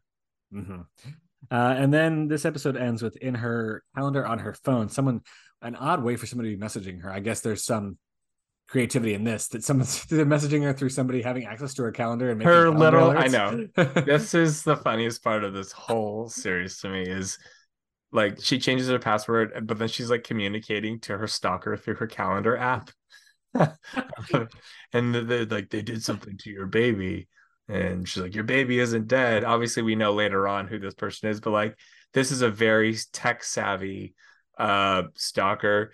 But when you find out who the actual stalker i- who's communicating with her, it just no way that that's possible. Like it's ridiculous. You know what this made me think of for some reason is do you know that meme about Kelly Rowland from the music Yeah. video for the song Dilemma? Yes, yes, absolutely. where- She's messaging Nelly through uh, Excel yeah, on her on so her, phone. Kick, uh, yeah, on her oh god, what those switch kick Yeah, switch. whatever- I forgot what they were called. But yeah, yeah. Um, that's that's kind of what it reminded me of for some reason. Oh, and then also the house manager Nicolette is actually like standing inside, I'm watching her at the window, right? Yeah. As she's in the Well- yard next to a carcass. like covered mag maggots. with maggots in it. Yeah. Mhm. Um, I will say I liked this episode. This was probably my favorite episode. Um, I think a lot happened. It was interesting. Visually, it was cool. It sort of advanced the plot again. Um, I think we covered every point I had. I will say again, this I wrote this in my notes again that Siobhan, Kim Kardashian's character, is very one note at this still. Like it's just she's got the snarky, like sassy business uh woman, uh hashtag boss lady uh vibe. But beyond that, there's not a lot more going on. And I wish for something a little more deeper. Um, I think also Anna's character, I want, I need to know why she wants this baby so badly, you know, because that's missing for me. I'll, I you need to care about characters or at least find them compelling, and I don't really find anybody that compelling by episode three. Um, I'm enamored in a way with the visuals per usual, but and this story, this part of the story was was interesting because like again the secret passage lots of questions. Very American Horror Story, where people just don't act rationally. Uh, so I, I I give this one. Um, I'm gonna give it three point seven five. Uh, Nice. vials of B12 this time. This is the highest I'm gonna give anything out of these five, by the way. So Oh, interesting. I, so I actually gave this one. Um, I'm giving this one a four again, back to my oh, number one. okay, because I get I thought it was a solid episode too. Um, Yeah. you know what? I thought that it this episode was. I, I mean, compared to the other ones, I thought this was pretty fast paced. There was a lot happening. yes, Um, we get a lot of movement with learning about these mysterious and very creepy women in the dresses. Um, we get the interaction, like the you know Sonia on the curb. We get the weird thing with the um like the like the pregnancy the the fact that the pregnancy symptoms are also kind of so gross and creepy is there's like a I don't know it's like turning this beautiful thing kind of on its head. I don't know. I, I thought this episode was pretty well done. Um, creepy kept the story moving. I thought Emma Roberts. I thought Emma Roberts did a good job in this episode. Um, I, d- I agree with you, and this is something that'll really be the case when we talk about next episode. That like I don't know that I love Anna as a character. I'm not like super invested in her, but I thought that you know the story was compelling enough. Um, so let's then move on to episode four called. Wait, so that's four. That's seven point seven five. That's our highest ranked episode. I think that- that's probably right between Yeah. these first three. You know, Yeah, absolutely. So let's talk about uh, episode four, Vanishing Mhm. Twin. This is directed by John J. Gray, Right, another is, again, staple. another staple. Um, this cold open starts very differently than the other three. Do you want to talk us through it? Absolutely. This is this is the episode with the shortest amount of notes I have. Um, it is 1855 in Hamcourt, Hampton Court, Fifth. England. I have I have fifteen fifty five. Oh, sorry, I said uh, sorry, I said 18. Yes, 15, 15 yes, 1555. See, I shouldn't have taken a swig of that whiskey. Whew. Hampton Court, England. Um, Mary uh, is giving birth to a child behind closed doors. All her servants on the outside. Um, Elizabeth, her sister, comes in and she's like, "I'm her sister. Let me in," um, because Mary has said that she's delivering this baby by herself. Elizabeth gets in and she starts hearing voices, and Mary is on the bed just writhing. Uh, and Elizabeth, her sister, hears these voices uh, around her, and then two of the black veiled dressed ladies uh, show up and say, "It's time, Mary," and they take off their masks or their veils, and it is Billie Lourd and Leslie Grossman, uh, two of our favorites for uh, uh, American Horror Story, and I think that. Well, and then do they go through the whole thing? I can't remember. they they the the um the witch I don't know if they're witches. The the ladies in black um say, Mary, you made an arrangement, an agreement. We get the baby, you get not to be in a famine. Like you get your your land can have some crops and survive. Yeah. And um Elizabeth's like, you can't do that. And they said they say something along the lines of like, you know, You're gonna we'll, be you'll be barren. we'll come back for you. And like, no. And she's like, fine, you're barren. Boom. And then which reminds me of the musical uh Into the Woods, where the witch makes anyway, it's good. Uh Stephen Sondheim. Anyway, uh so they take the boy away and the or the baby away. I'm- I can't remember if it's a boy or not, but um it's a creature. it's a creature because it's like gross looking. It- well, we I mean see the- Demonic. the, claws. Yes. yeah. which we had finally like pays respect to the the the, the, the Mhm. title sequence thank you um and mary's like leave me alone and she's just writhing in her bed again in pain and sadness because she lost her baby got taken away and elizabeth is just they say they're coming back for her and then we get the end Yeah. of that and then we cut right to after this title sequence anna drooling blood over the raccoon Oh, yeah, yeah. disgusting this is where this episode lost me this episode was which quite the beginning hmm This episode was quite disgusting. Yeah, I, I think we were kind of like struck by this time jump this is at the where beginning, it sucks. Yeah. um, where we learned that the two women in the demonic dresses have been around for centuries.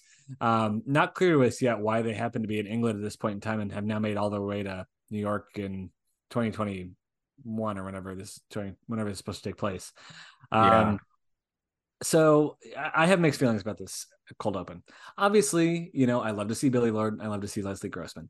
However, I feel like in episode two, the two women in the hooded dresses was very creepy, and I they brought a creepiness. I feel like as soon as we see them, And we know they're- anymore. and they're like played by two like comedic Right. actresses who Yeah, so they totally lose the the horror edge to them at this point in time to me, right? Yep. Um again, it's it's fun to see them. I think they're very funny in this episode as kind of the uh PR team, but it's the Ashleys.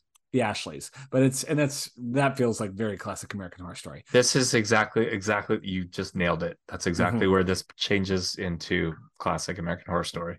Yeah, but I I, I do feel like we we lost part of the like the the horror aspect that I liked about the previous episode in this particular and we well, yeah in this particular episode.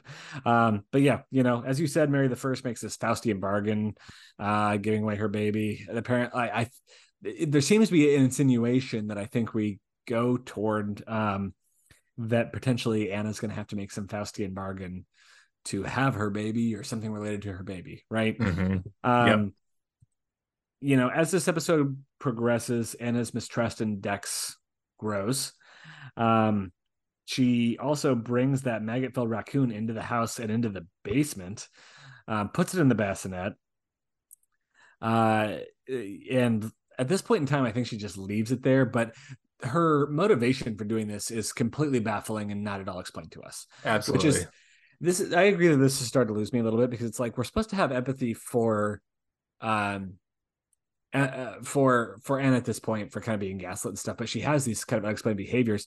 I guess if we think of it as potentially a side product of like the weird creature growing inside of her that she needs to crave blood, and also I think this is when we start to make the ties between oh, Siobhan's probably giving her blood and not B12, which again we kind of thought from episode one anyway right. um, that maybe like she has some kind of demonic thirst for blood at this point in time. it's very red tide. It is very that is very again very red tide, um, but also very disgusting with the Yeah. Like, um, yeah, I, I know. I was like, is she losing it? Like, I, like she's supposed to, and she doesn't even question it or like talk to anybody about like, hey, guess what, guys? I'm thirsty with blood for blood. Obviously, by the end of this, we're like, she's lost it anyway. Yeah, And But what's the I'm- deal with what's the deal with Nicolette? Is Nicolette like wondering, looking at the window and wondering like, what the fuck's up with this person, or is she looking at the window and like this is all happening as planned? You know, it's hard to say what's in the latter. I think the latter. I will say, as far as like that character goes at this point, I'm less mistrustful of her than I certainly am of Siobhan or Dex or Yeah, Talia or a lot of the other people that are that are playing a role in this.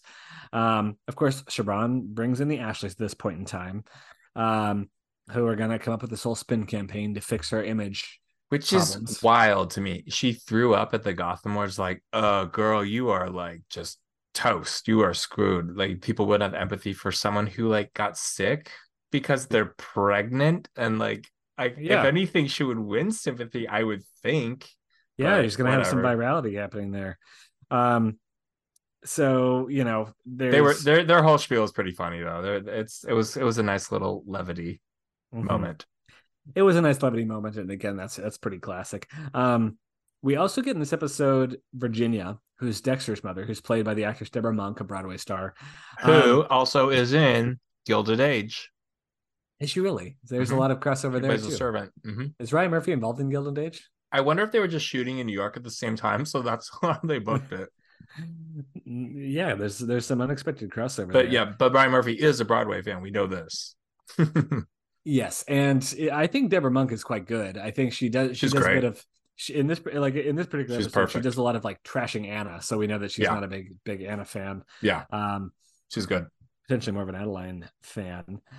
Um, but it's not soon after this that we learn that Anna actually there is a bit there's an ultrasound that Dr. Hill does, and actually Anna is still pregnant, and that's when we learn about this vanishing twin syndrome, in which basically Anna had two it was have was having twins, and like I guess the the way that it's explained to us is that like one twin kind of like absorbs the other, I guess, or or like oh, well, it's not really that. It's more like there's not one twin is like too dominant that the other one doesn't have space in the womb or something along those lines, right? Mm, mhm. Um, we also weirdly learned that uh, the director of the auteur, Hamish and Siobhan, are um, friends with benefits. Yeah. Mm-hmm.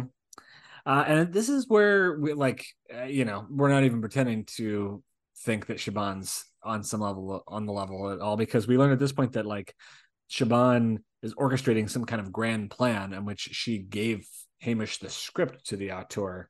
Um, so, you know, this is where my mind's supposed to drift to. Well, did Shaban really go through IVF, or was this all for some reason a targeted thing for Anna? You know, right. right. Yeah. This at this point, I'm completely do not trust Siobhan at all. No, no, not whatsoever. Um, Anna releases soon after, based on the Ashley's advice, this like "It's My Body" campaign, which is it's like again, an SNL pretty, sketch. It's pretty, it's pretty funny. Um, I would say it's hilarious. It is definitely an SNL sketch. Like, yeah, I poop or like I defecate. Like, it, it's just, um, but it's really long. It didn't need to. We didn't need to watch like all two minutes of it. It it is quite long. Yeah, she goes into the street and everybody's vomiting. Yeah, yeah. Um, it's it's it's something. It's else. funny. Mm, it is funny. Um, so you know, it, it, it seems like that campaign goes well. She kind of gets you know the Ashleys do their thing successfully, and then she again. Anna Anna gets some some flowers delivered, and in the note on the flowers is not to trust anybody, which I don't think as viewers we were trusting anybody anyway at this point. No.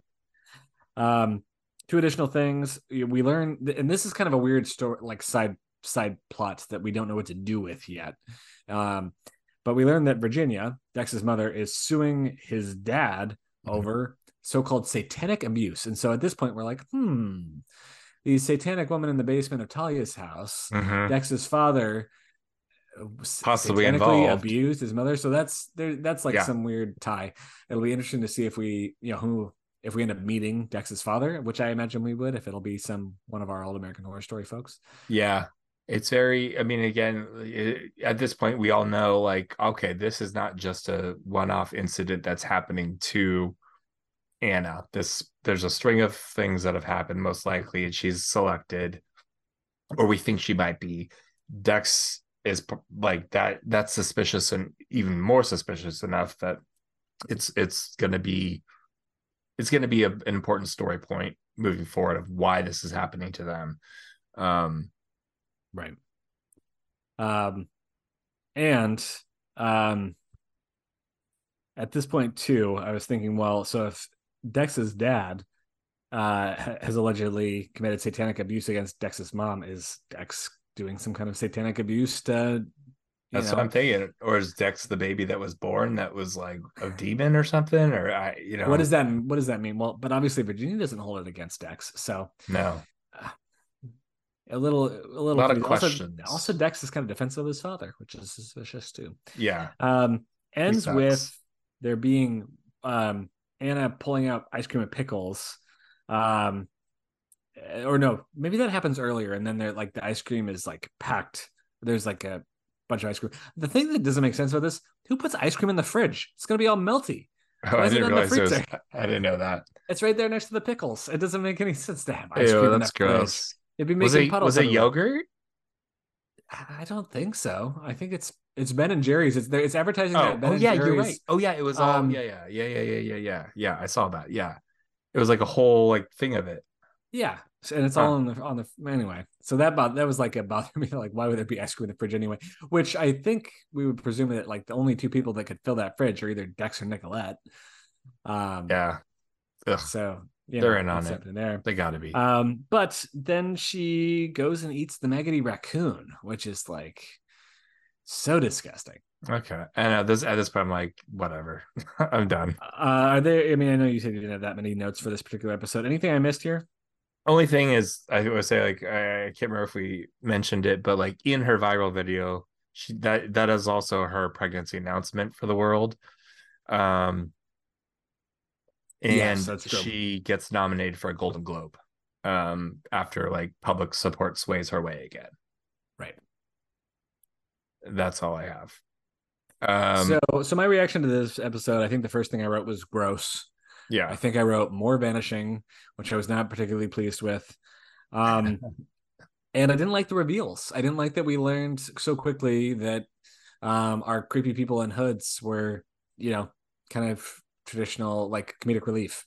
Yeah. Um, as much as I like them. And so this for me was I, I, I give this three and a quarter. This is my least favorite episode of the bunch so far, I think. Oh yeah, I give this two and a half.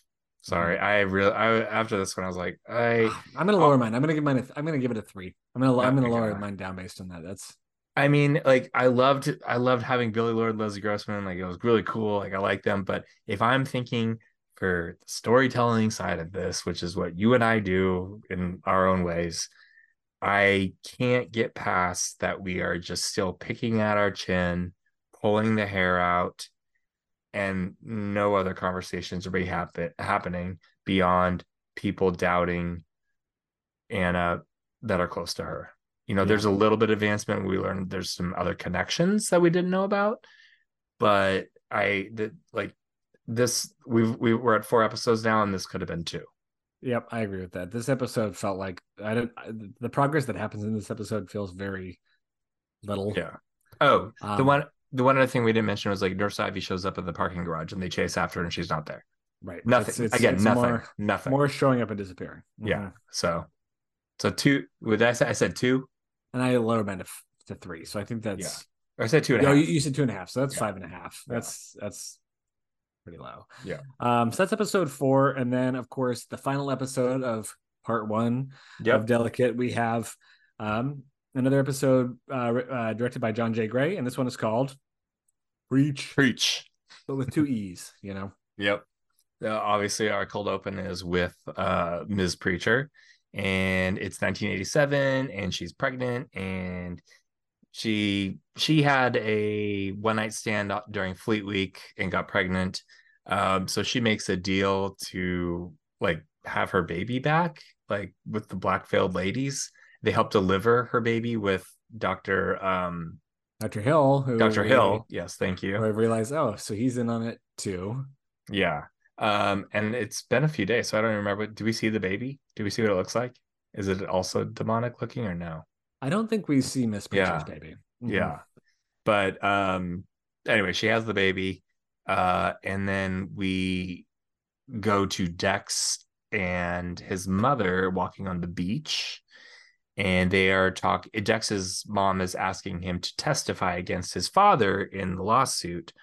Um, and they go back and forth, but uh, ultimately, Dex says he doesn't want to testify against his father. And she makes a really astute comment. And I didn't write it down verbatim, but it was something along the lines of she's like, it's funny how men are actually not the braver sex when it comes to certain things or whatever. Mhm. Um, and she says that he will likely regret it. Uh, and then that's our cold open. That's our cold open. This this episode is a tale of two storylines that don't really intersect too much beyond this, other than the fact that I guess we first learned about Miss Preacher through um Anna. It it the Miss Preacher. uh, So this is my particular problem with this episode: is Miss Preacher engaging Virginia makes no sense. Mhm. Um, you know, obviously Anna's worried about Miss Preacher stalking her, you know, has seen some stuff on her phone about like photos on Instagram, you know, has these suspicions, but for whatever reason, Miss Preacher at this point in time decides that she's going to reach out to Anna's mother-in-law. Um, and you know, potentially there's some satanic connection related to her husband, but we don't it's not clear what that is at this point in time. Um, It's moving so slowly. Right, but then you know we see you know I think Virginia turns a corner after this this conversation with Dex or something, or not long after it, it, like out on the street, and she runs into um the satanic women in The there. ladies, the black veiled ladies. exactly, and we see that she's also haunted by these satanic women or whatever. That was a cool sequence, actually. I like that that. was that was a cool sequence. That was maybe one of the better parts of this episode. Um, he turns around and runs into Miss Preacher, uh, and that's yes when we learn. Um, well, so she did give up her baby. We, the preacher made a deal to give her baby to um, Oh, yeah. the women if she got the world, and the world was that she sold a bag patent to Marc Jacobs before he was a big Yeah, she was on the up and ups in the fashion world. She's like Lagerfeld, Saint Laurent, like they all like wanted, like they had interest in her, or she was like again, just kind of like Anna, on the cusp of stardom in a way. Um, but there was a trade-off.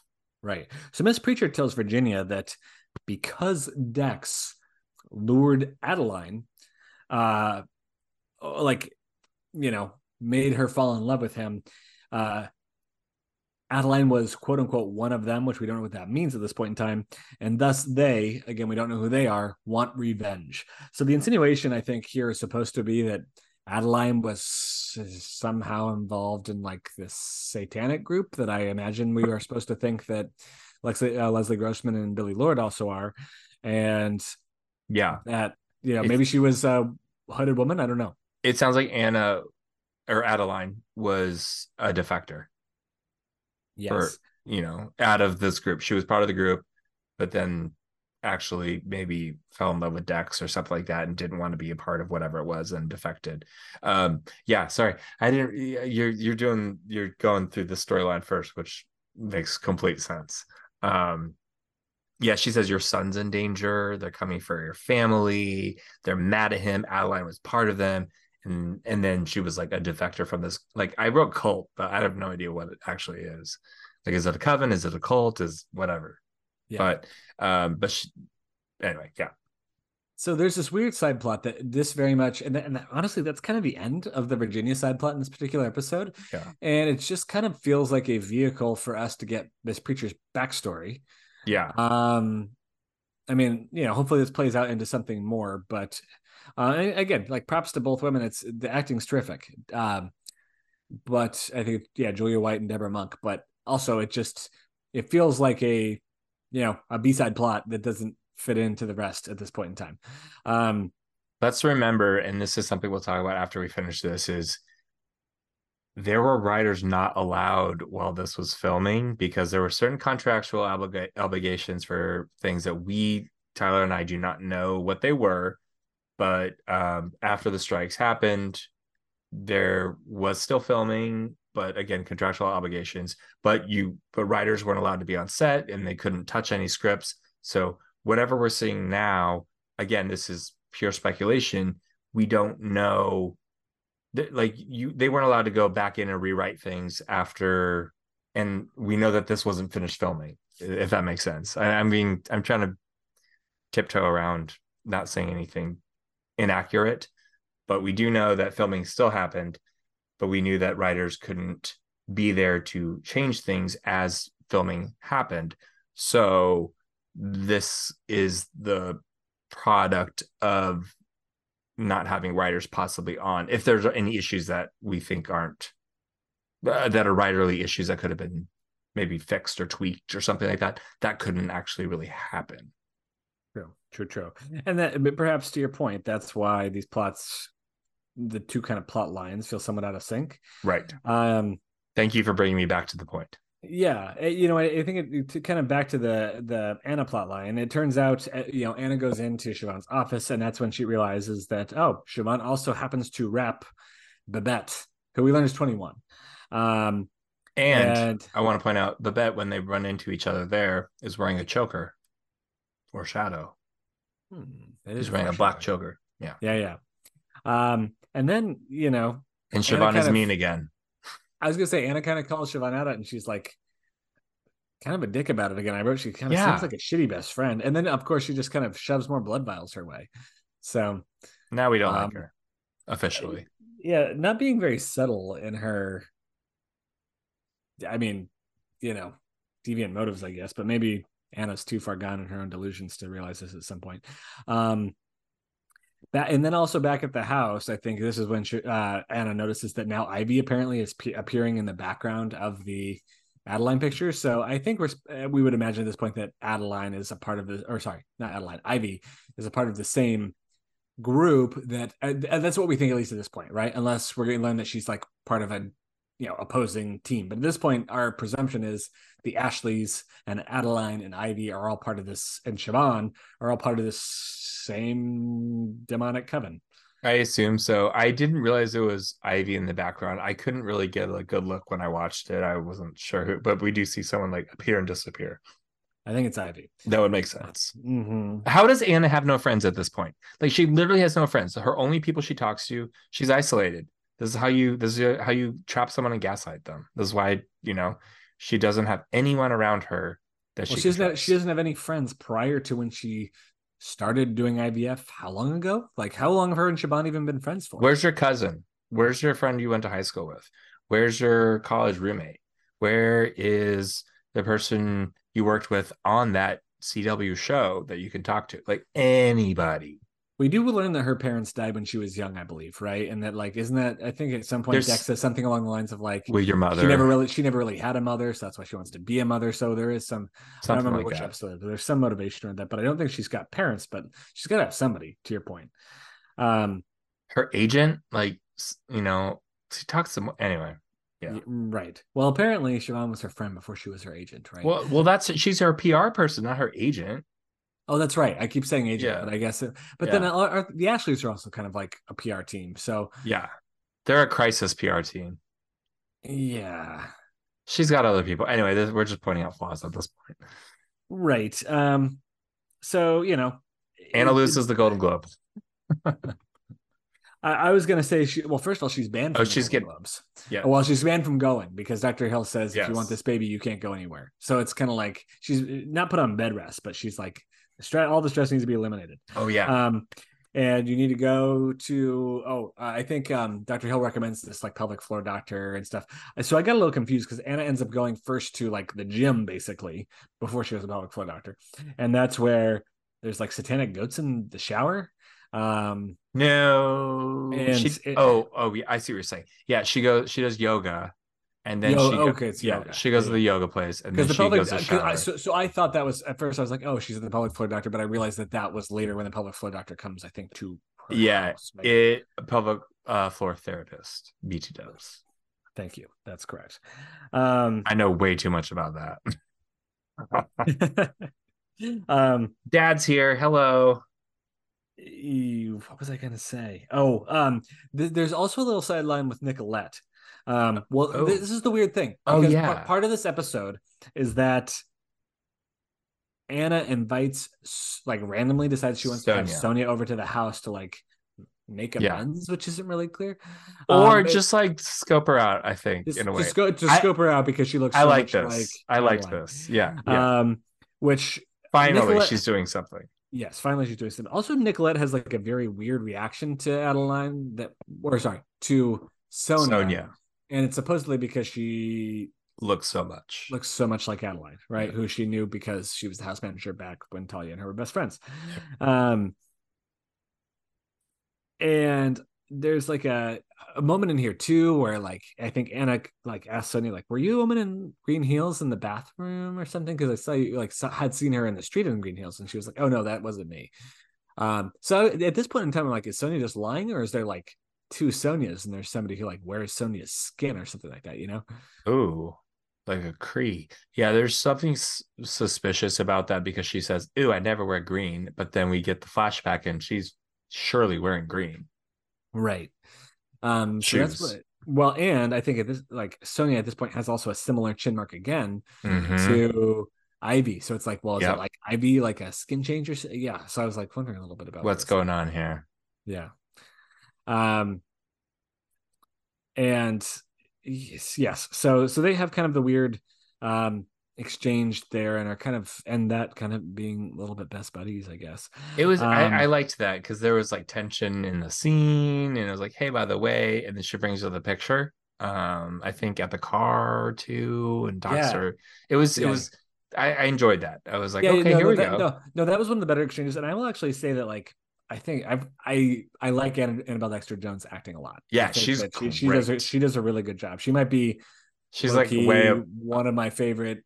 she's way above everyone season. else Mhm. on this show. Yeah, So yeah, yeah, yeah. Um, also for some reason Nicolette opens the owl gift, which Yeah, is that was weird. Weird. Um, that's kind of like Nicolette's behaving a little odd here. So there's something more going on. Also, it's an owl, like the owl we saw in the woods that was in Miss Preacher's place. So there's right. is there some kind of weird connection there?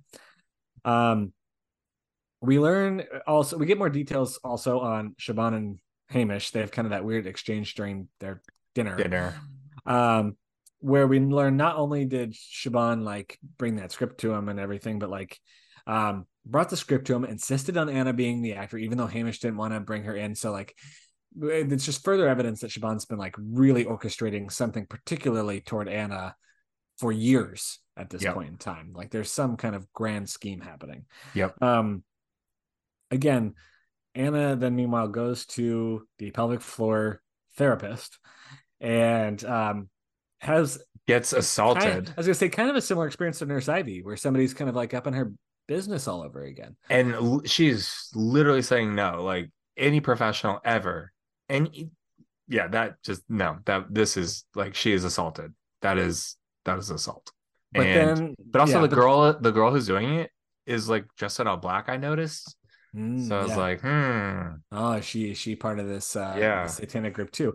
And then you know, Dex starts to at this point, like finally, instead of being passive aggressive, like He finally call Anna yeah. out.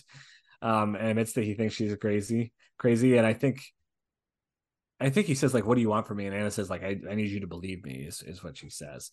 Uh, but like at this point, I don't know how Anna can even bel like I don't know how she believes what's happening because it seems like with the time jumps and everything, like how can she trust where her own head's at Yep. anymore? You know, um, but to the point you made earlier, Anna does not go to the Globes, has to watch on TV. Babette wins, um, and like right as Babette wins, I think like Anna has like this coughing fit where she coughs out claws. So I don't know if the creature I- inside of her is. i couldn't is that what that was i I, couldn't thought- tell I, I, I thought it was like the claws from like the- yeah like the baby claws. it was sharp Um, pointed something so that, that that makes sense yeah Yeah, so I think she's watching. Isn't she watching on her phone in that same basement by Yep. that creepy door? Mhm, Yep. mhm. Um, and I think after this, Siobhan talks to her and yep seems to make a deal that basically like it feels a little bit like this Faustian bargain that we see Mary the First make yep with the two hooded ladies, which is basically like, do you want an Oscar or do you want a baby? And it's I think without knowing it, what Anna's saying is that she's going to give up her baby for an Oscar, right? Yeah. Is the insinuation? she says like do you do you want an oscar and anna's like yes she's like do you want an oscar as much as a baby and she says yes Mhm. and then she says okay and then we see like this red hand like grab anna and pull her off screen And then the next day, we learned that Babette was decapitated in a car crash. Um, just like her choker she was wearing when we saw her in the beginning of the episode you know what this also reminded me of was Hereditary. 100% which toni collette should have won an oscar for and is one of the Oh, most all the pieces- horror All the pieces coming together: Oscars, yeah decapitation, and um, yeah. Apparently, Siobhan engineered this whole thing.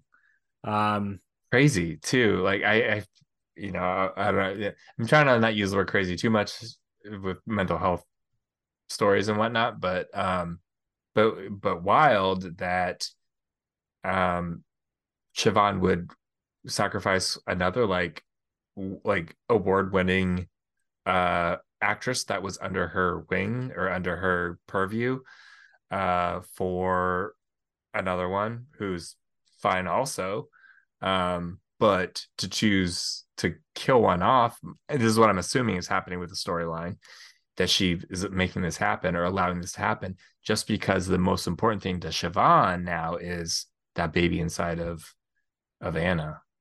Well, and it does bring it back to like you know, if this was, it, we're supposed to be thinking of like you know, um, what's the saying that like Siobhan's playing 4D chess or whatever, right? Like, or uh, like, you know, she's seeing moves ahead of on the board that are three steps ahead. You know, did she enlist Babette as a client in particular to in, ignite the fire in Anna to, you know, want to win the Oscar or whatever? Is is this all like a long play manipulation to get to this point where Anna's going to make this Right. wholly consequential deal to basically trade her baby for the, this big career award?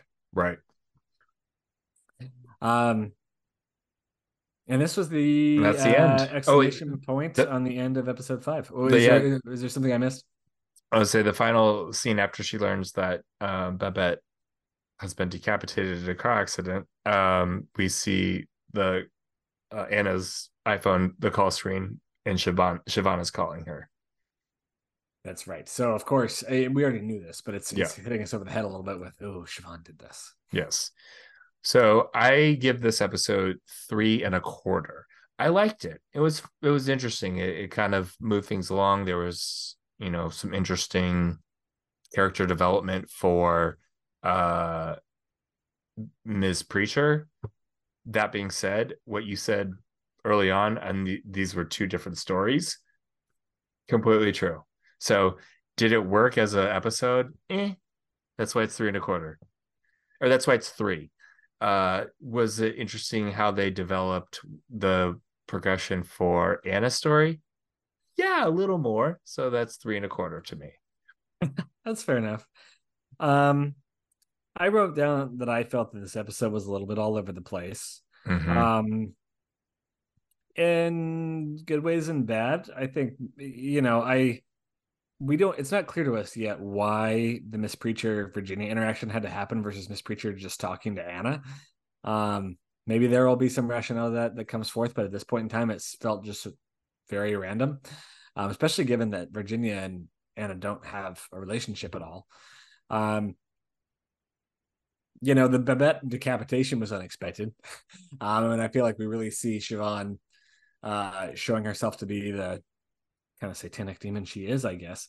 I, I feel like pretty quickly here we need to learn more about what's going on with Cara Delevingne. Um, like Yeah, randomly this- appearing and not appearing. Like it's that part has gone on for way too long. Um, and there needs to be more answers. Like this episode with the photo is just kind of, I don't know, a, a- almost emphasizing like how often she's looked at the window and seen her come and go um, since episode one.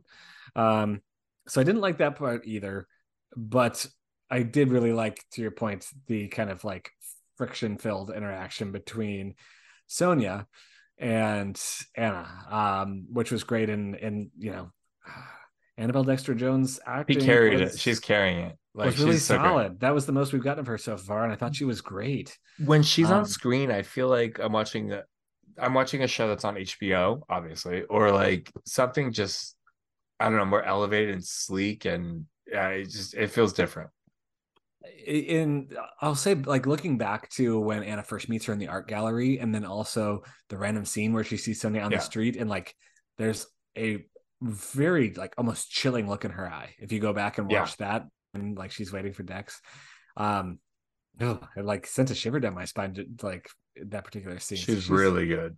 She's great. I, I i gave this a three and a half in my notes. Okay. um and i think i'll stick with that. I think i'll give it a three and a half. Um i think there were ups and downs but the parts seemed a little disparate and i feel like we need there needs to be a little bit of work to bring this together. What does preacher have to do with this thing? What's going on with um ivy? Those sorts of things right?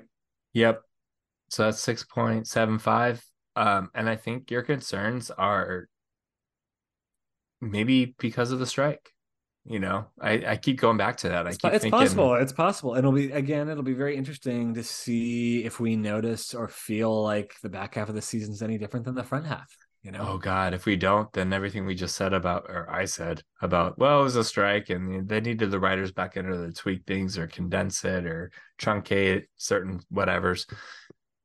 I'll look like a fool, um, that's something we're risking at this point in time. So and then all our all, all our listeners will be like, "Well, yeah, dude, you were watching American Horror Story. This is how it goes." I know. This could have been two episodes and two beautiful, like there, there's a lot of good stuff in there. Just needs to be like condensed and truncated. Right. Yeah. I would have preferred less of the raccoon eating episode and more of this episode. You're like, and to your point, like giving this giving this stuff more breathing room and and less of that raccoon Yeah. stuff.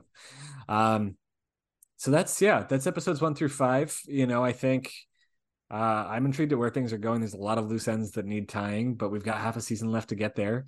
Um mid-season MVP, I think you know, Annabelle Dexter Jones seems to be where we both have kind of a lot of energy. Hundred percent, fantastic. Mm-hmm. Um, yep, I think she's Um, I, great. th- I, th- I think we have some strong character moments. I'm digging Debra Monk as Virginia, even though I don't, I still don't yet get the She's point of that good. character. Mhm. Yep. Um, so that's a solid one for me.